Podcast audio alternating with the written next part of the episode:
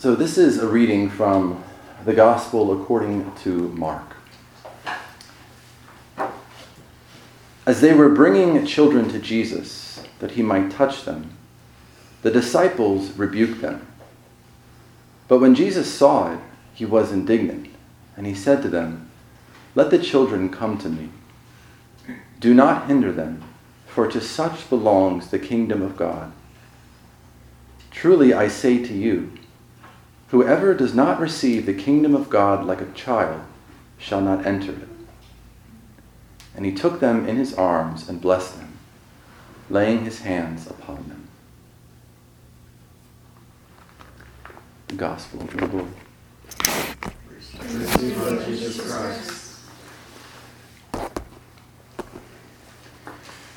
When I was about probably between the ages of 10 and 13, so this is just like eight years ago. All right, 20 years. I had this mild obsession with baseball. The town that I grew up in, in Pennsylvania, was obsessed with baseball. And we actually had a few guys who actually made it to the major leagues from our town. So our town that I grew up in lived and breathed baseball. And in my backyard of my house, almost every single day I would be outside throwing, pitching against the wall. And I, I drew on the wall like a home plate and a batter, and it was very real and very vivid. And in my imagination, I would always pretend like it was the World Series. Right? It was like Game Seven of the World Series, and I was pitching, and you know, it was like bases were loaded. It was just the ultimate scenario. And when I was imagining this pitching, throwing against the wall, I was also like the announcer calling the game, right? I was also trash talking the batter who was up against the plate. And so I didn't have like, I had multiple personalities. and of course, when I imagined the World Series, we always won, right? And when we won, I would start to celebrate. I imagined all of my teammates running up to me and like tackling me and you know dumping the water cooler on me. And I had this wonderful, vivid imagination of all of these things happening. But somewhere along the line, probably when I turned about 14 or 15, I became a bit self conscious. And I started to think, what are other people going to think when they see me yelling in my backyard? what are my neighbors going to think when they see me like trash talking a wall? right? and I began to think, you know, is this how a 15 year old is supposed to act? And so I stopped playing baseball, not only in my backyard, but also for the, the different teams that were on, right? Not because I didn't like baseball anymore, but because I retreated into my mind, right? Which I think is something we all do. And this is why I believe that children tend to be the happiest group of people by and large in the world.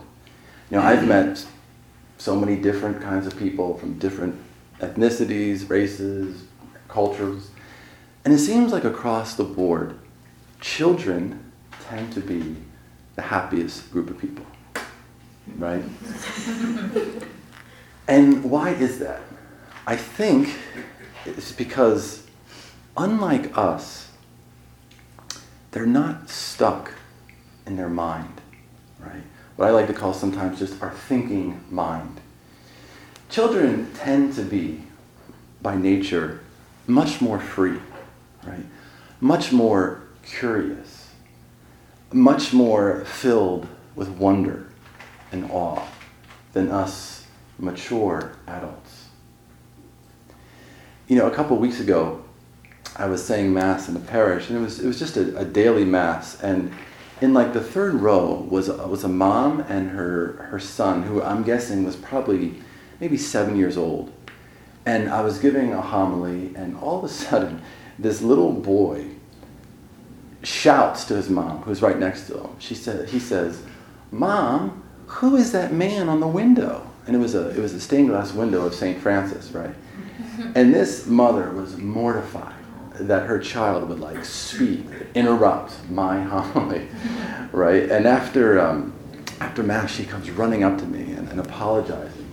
And, you know, I said to her, um, I said, there's, there's no reason at all to apologize. You know, it was actually what I loved about that is for that kid, that painting of St. Francis was a greater sermon on the mystery of God than anything I certainly could ever say. Right? For that kid, that painting drew him in to the mystery, to the wonder, and to the beauty of God. Because that kid was, in a sense, out of his mind. Right? Most adults pass that window every day without any concern, without any recognition of who that is. You know, and if you would ask probably the majority of the parishioners, who is that saying on the second stained glass window? No idea, right? But children tend to be more aware. They tend to be more aware of the mystery of life. And so, in a sense, better in tune to the presence of God. And most of us adults, like I was saying, we live on this level of our thinking minds, right? Which, is, which means that we live on this level of our thoughts and of our senses, right? Very rarely do we ever go beyond them, right? And what that means is that reality is just what I see before me, right? Which is so limiting, right? Oftentimes, in the face of a tragedy, whether it's something uh, global like Hurricane Harvey or something personal, maybe somebody dying, oftentimes people will stand in front of this tragedy and they will see no sign of God's presence, right? How can God allow this? How can God allow that? And so their conclusion is there's no God because they're living, they're making this conclusion based upon their thoughts, based upon maybe what their senses are telling them or their emotions. How often does someone conclude, maybe if somebody, I don't know, fails a test in school, right? Or maybe loses a job, or makes some other just human mistake. Oftentimes we conclude, I'm a failure because of this, right? And what's the problem with, with these conclusions? The problem is it's an interpretation of reality based on one's thoughts, on one's senses, right? Isn't there more to life than just what I can see, than just what I can think? Right? I certainly hope so. Because if not, life is very small. I don't want to give a huge philosophical discourse here, but in the, in the 15th century, which I'm sure many of you know, there was a, a philosopher by the name of, of Descartes. And whoever says that words don't have any power is a fool. Because this philosopher literally changed the whole course of philosophy with one sentence. This philosopher, Descartes, was trying to think of a way how can I prove that I exist? he was trying to come up with this way to prove that I'm actually real, that this isn't a dream. And his conclusion was the fact that he's thinking proved to him that he existed. And so he came up with this famous line. And he says, I think, Therefore, I am. I'm sure you've probably heard that before. And you might think, what is the danger with that statement, right? I think, therefore I am. The danger with that is that we equate our identity with our thinking, right? If the only way I know that I exist is because I'm thinking, and basically I'm saying we are what we think. And if that's true, then God help us. right? And the truth is, for most of us, this is the way we live our lives. Right? We identify ourselves with our thoughts. And we also identify ourselves with other people's thoughts about us. And this, my friends, is a sinking ship. there is no light in this uh, framework, in this mentality. Right? If all we are are our thoughts or other people's thoughts about us, it's a very sad life. St. Paul says in his second letter to the Corinthians, he says these beautiful words. He's talking about his experience as a disciple. And this is what he says He says, We are afflicted in every way, but not crushed. We are perplexed, but not driven to despair. We are persecuted, but not forsaken. And he says, We do not lose heart. And my question is, how do you not lose heart? I'm almost losing heart reading those words. what is your secret, St. Paul? And this is what he says We look not to the things that are seen, but to the things that are unseen. For the things that are seen are transient, the things that are unseen are eternal.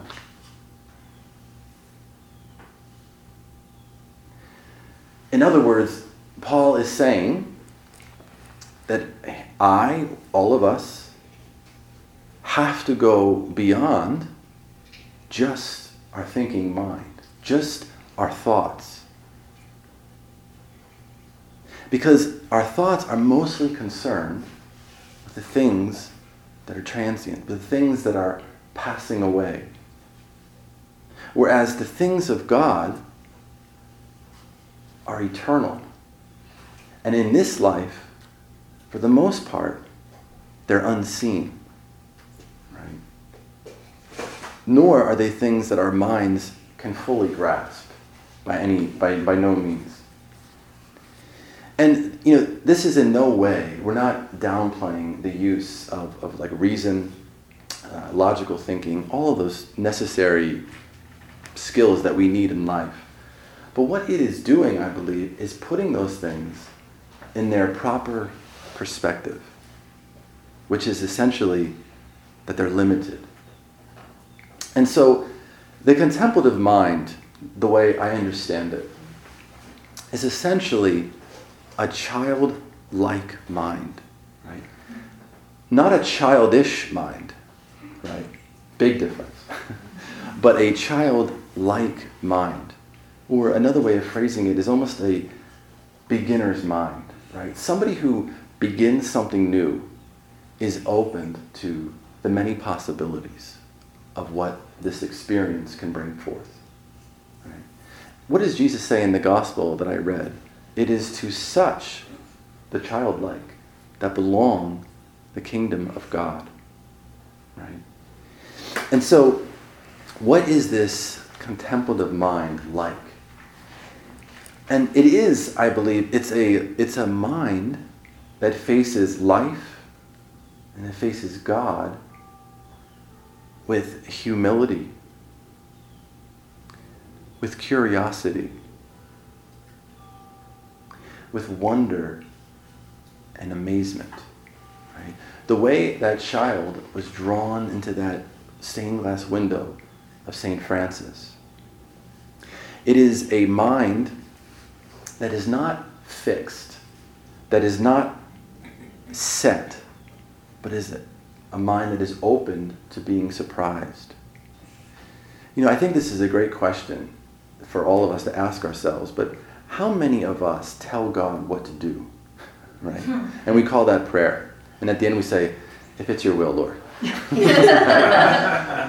Usually it's God, I want this to happen now with this person, this situation, this ministry, whatever it might be, because I've concluded this is the best way for it to work, right? Well, if we approach God like that, if we approach life like that, we're going to be endlessly frustrated. Because, because God's ways are so much bigger than what we can see, right? So much bigger than what just our thinking minds can sort of come up with. This contemplative mind is a mind that is receptive and not grasping. Right? This is the disposition, I believe, of Our Lady. She received life. She didn't grasp at life. Right? It's a mind that is selfless and not selfish. And this next part, I think, is very frustrating, especially for men. The contemplative mind is a mind that is aware and accepts its own limitations and everybody else's.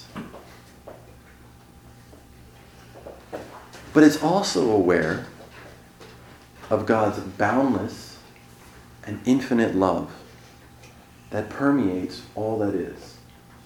Right? Chances are, by the end of today, I'm not going to be perfect. And probably you won't either. And yet, God's love and God's presence will be there. Guaranteed. You know, the psalmist says that the heavens are telling the glory of God, and the firmament proclaims his handiwork. Right? This beautiful poetic description of how God's presence and love sustains all that is. And so, before the reality of God, anybody who calls themselves an expert is a fool. Not only do they not know God, but they don't know themselves. St. John of the Cross, in his, one of his great works, the Spiritual Canticle, he says that one of the most outstanding favors God can give a person. So, in other words, one of the greatest gifts God could give you or me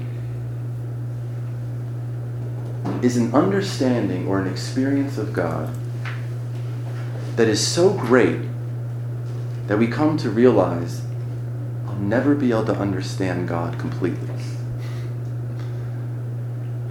It seems like something different. Like oftentimes we think, well, a great experience of God will be one like Moses at the burning bush, right? Where I can see this phenomenon happening before my eyes. And yet St. John of the Cross says that the greatest, in a sense, grace you can be given is an experience of God that is so great, that is so grand, that you realize God is not someone that you can just put your arms around and figure out. God is not someone you can just sort of grasp and put on your shelf and say, oh, I have him. Right? And it's interesting because he says that those who have experienced God in this way, so this experience of God that is so great, he refers to it as, I don't know what. This is a major theologian here. St. John of the Cross is a doctor of the church. And this is the, this is the best our language can do. I don't know what.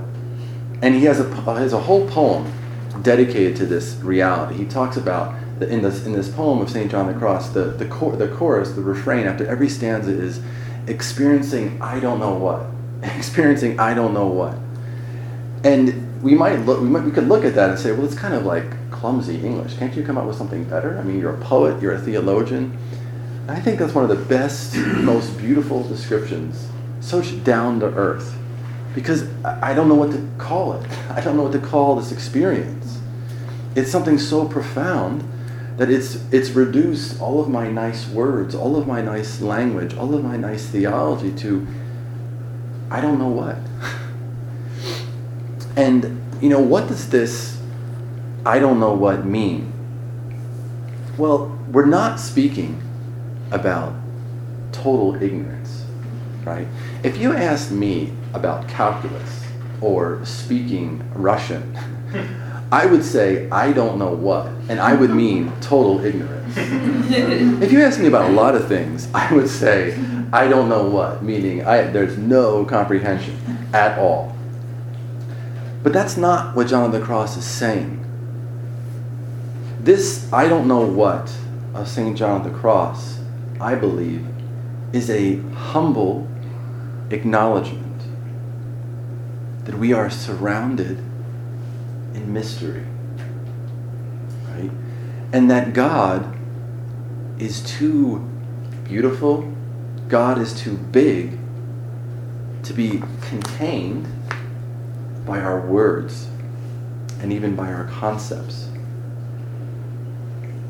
Think about this. What are the majority of songs about on the radio? Hold on, don't answer yet. but that's the right answer. What are the major- What is the majority of poetry written about? What is the majority of literature about? Paula, what's the answer? Love. and yet, not one of those songs or one of those poems or stories completely captures the essence of love. Why is that? Because love is a mystery beyond words. Right? So right now there could be a song about love that touches us so deeply. And we might think, oh, this says it all. And then three months from now, another song comes out about love. Oh, this is it. And then three months later, and then a new book or a new movie. This will go on until eternity because love is a boundless mystery that we can never grasp, just like God, who is love. Right? If someone were to say to me, I understand love, I would doubt if that person is really in love. Right? I think this is why St. Augustine once said, again, another doctor of the church, who says, If it's God you think you understand, it is most likely God that you do not understand. And so I think for the contemplative mind that we're reflecting on today, God is a beautiful mystery. What is a mystery? Well, the dictionary says that a mystery is a religious truth that man can know by revelation alone, but cannot fully understand. It doesn't mean that there's nothing we can say or know about God. God has revealed himself to us fully in Jesus. But it means that we can't fully get our minds or our hands around God. Ever. In some sense, God is like the air, completely available completely accessible. Once you try to grasp at it, it's gone. Right? We had a beautiful reading today from Mass, from, from the letter of the Romans, where Paul, I think, is reflecting on the mystery of God. And what did he say? He says, Oh, the depths of the riches and the wisdom of God. How unsearchable are his judgments, and how inscrutable are his ways. This is the great St. Paul, who probably unlike, maybe unlike anyone else, had such a deep, intimate experience of Christ. And as he's trying to reflect on this, what does he say? How unsearchable are his judgments, and how inscrutable are his ways. In other words, Paul is saying, God is beyond me but yet also very near to me. This is important, I believe, because in the spiritual life, I think especially when we're young in it, we oftentimes want to achieve something. In some sense, we want to collect, I believe, spiritual trophies, right? To show other people, to convince other people how holy I am, how Christian I am. You know, look, I've read these books, right? I've went on these retreats. I've listened to these podcasts. I know young. So I must be, so I must be a very serious Catholic. when I was a as if those things themselves are what makes us good Christians, right? Those things are very helpful and aids, but they're not what makes us good Christians. When I was a postulant 15 years ago, I, I write letters to some of my friends. And looking back at those letters, I hope they burned those letters. not that I would ever, not that my cause for canonization would ever happen, but if everyone ever read those letters, it would be cut off. because those letters were filled with so much arrogance, so much self righteousness, and so much of my own ego. Because in those letters, I would always talk about all the great things we were doing as friars, how like hardcore our life was, mm-hmm. how like poor we were. And I completely missed the whole point. Instead of it reducing my ego, it was increasing my ego because I was trying to have these spiritual trophies to say, look how good of a Christian I am like the like the uh, parable of the Pharisee and the tax collector. I fast twice a week. I say all my prayers. I do what I'm supposed to do.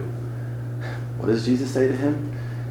You're out. This poor this poor sinner, this poor tax collector is the one who goes home justified, right?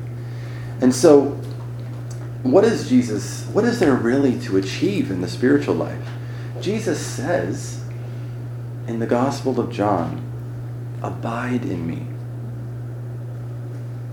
Abide in me. In other words, stay with me. Hide yourself in me. Remain with me. Not grasping at life, not trying to make things happen the way you think is best, but remaining in this loving receptivity to God which is the essence of deep prayer. Being receptive to God. And I mentioned this, this parable just a few moments ago, but I think, again, in the beginning, prayer for us, oftentimes, we are like that, tax, that tax collector in the parable, beating our breasts and saying, God, be merciful to me, a sinner.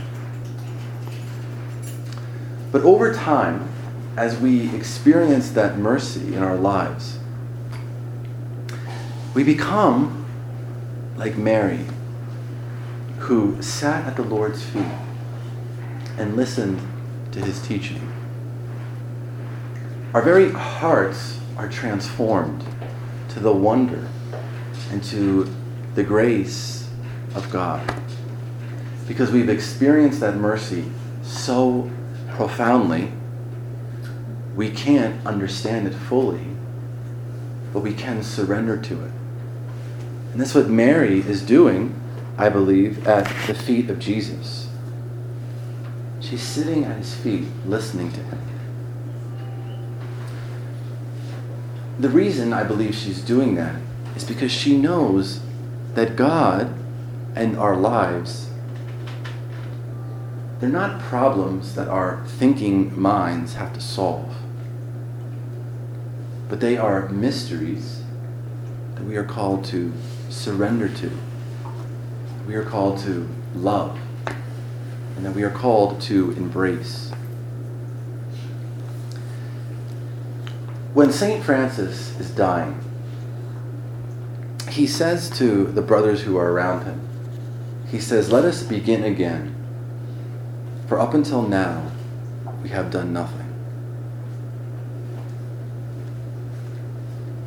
If you know anything about St. Francis, you could ask yourself, how in the world could he say something like that?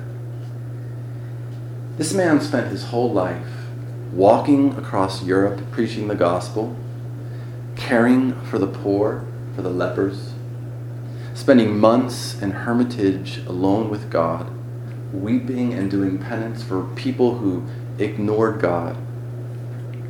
How could he say he did nothing? I think the answer is because St. Francis was always a beginner. He had this childlike, this contemplative mind where he never tried to conquer God, where he never tried to control God, but that he always approached God with humility, with reverence, and with awe. And this, I believe, is the contemplative way. It is, in a sense, the contemplative mind. And if we can let go of maybe the way we think, think things should be, or the way we think God should answer our prayers, our requests, even our desires, if we can let go of that and surrender to the mystery of God and trust that He has something much greater than I can see or even fathom, we can let go and really trust Him it is then, I believe, where we come to such a deeper and more mature faith. Because as St. Paul said, it is a faith based on things that are, yes, unseen in this world, but that carry on into eternity. And so, therefore, that is the true, in a sense, house where Jesus says, when you build your house on a rock, when the winds come and the storms come, that house can't be shaken because it's built on something that is firm, on something that is real, and something that is strong. This mystery of God that we'll never be able to grasp completely, that we're called to trust, to surrender to. Amen.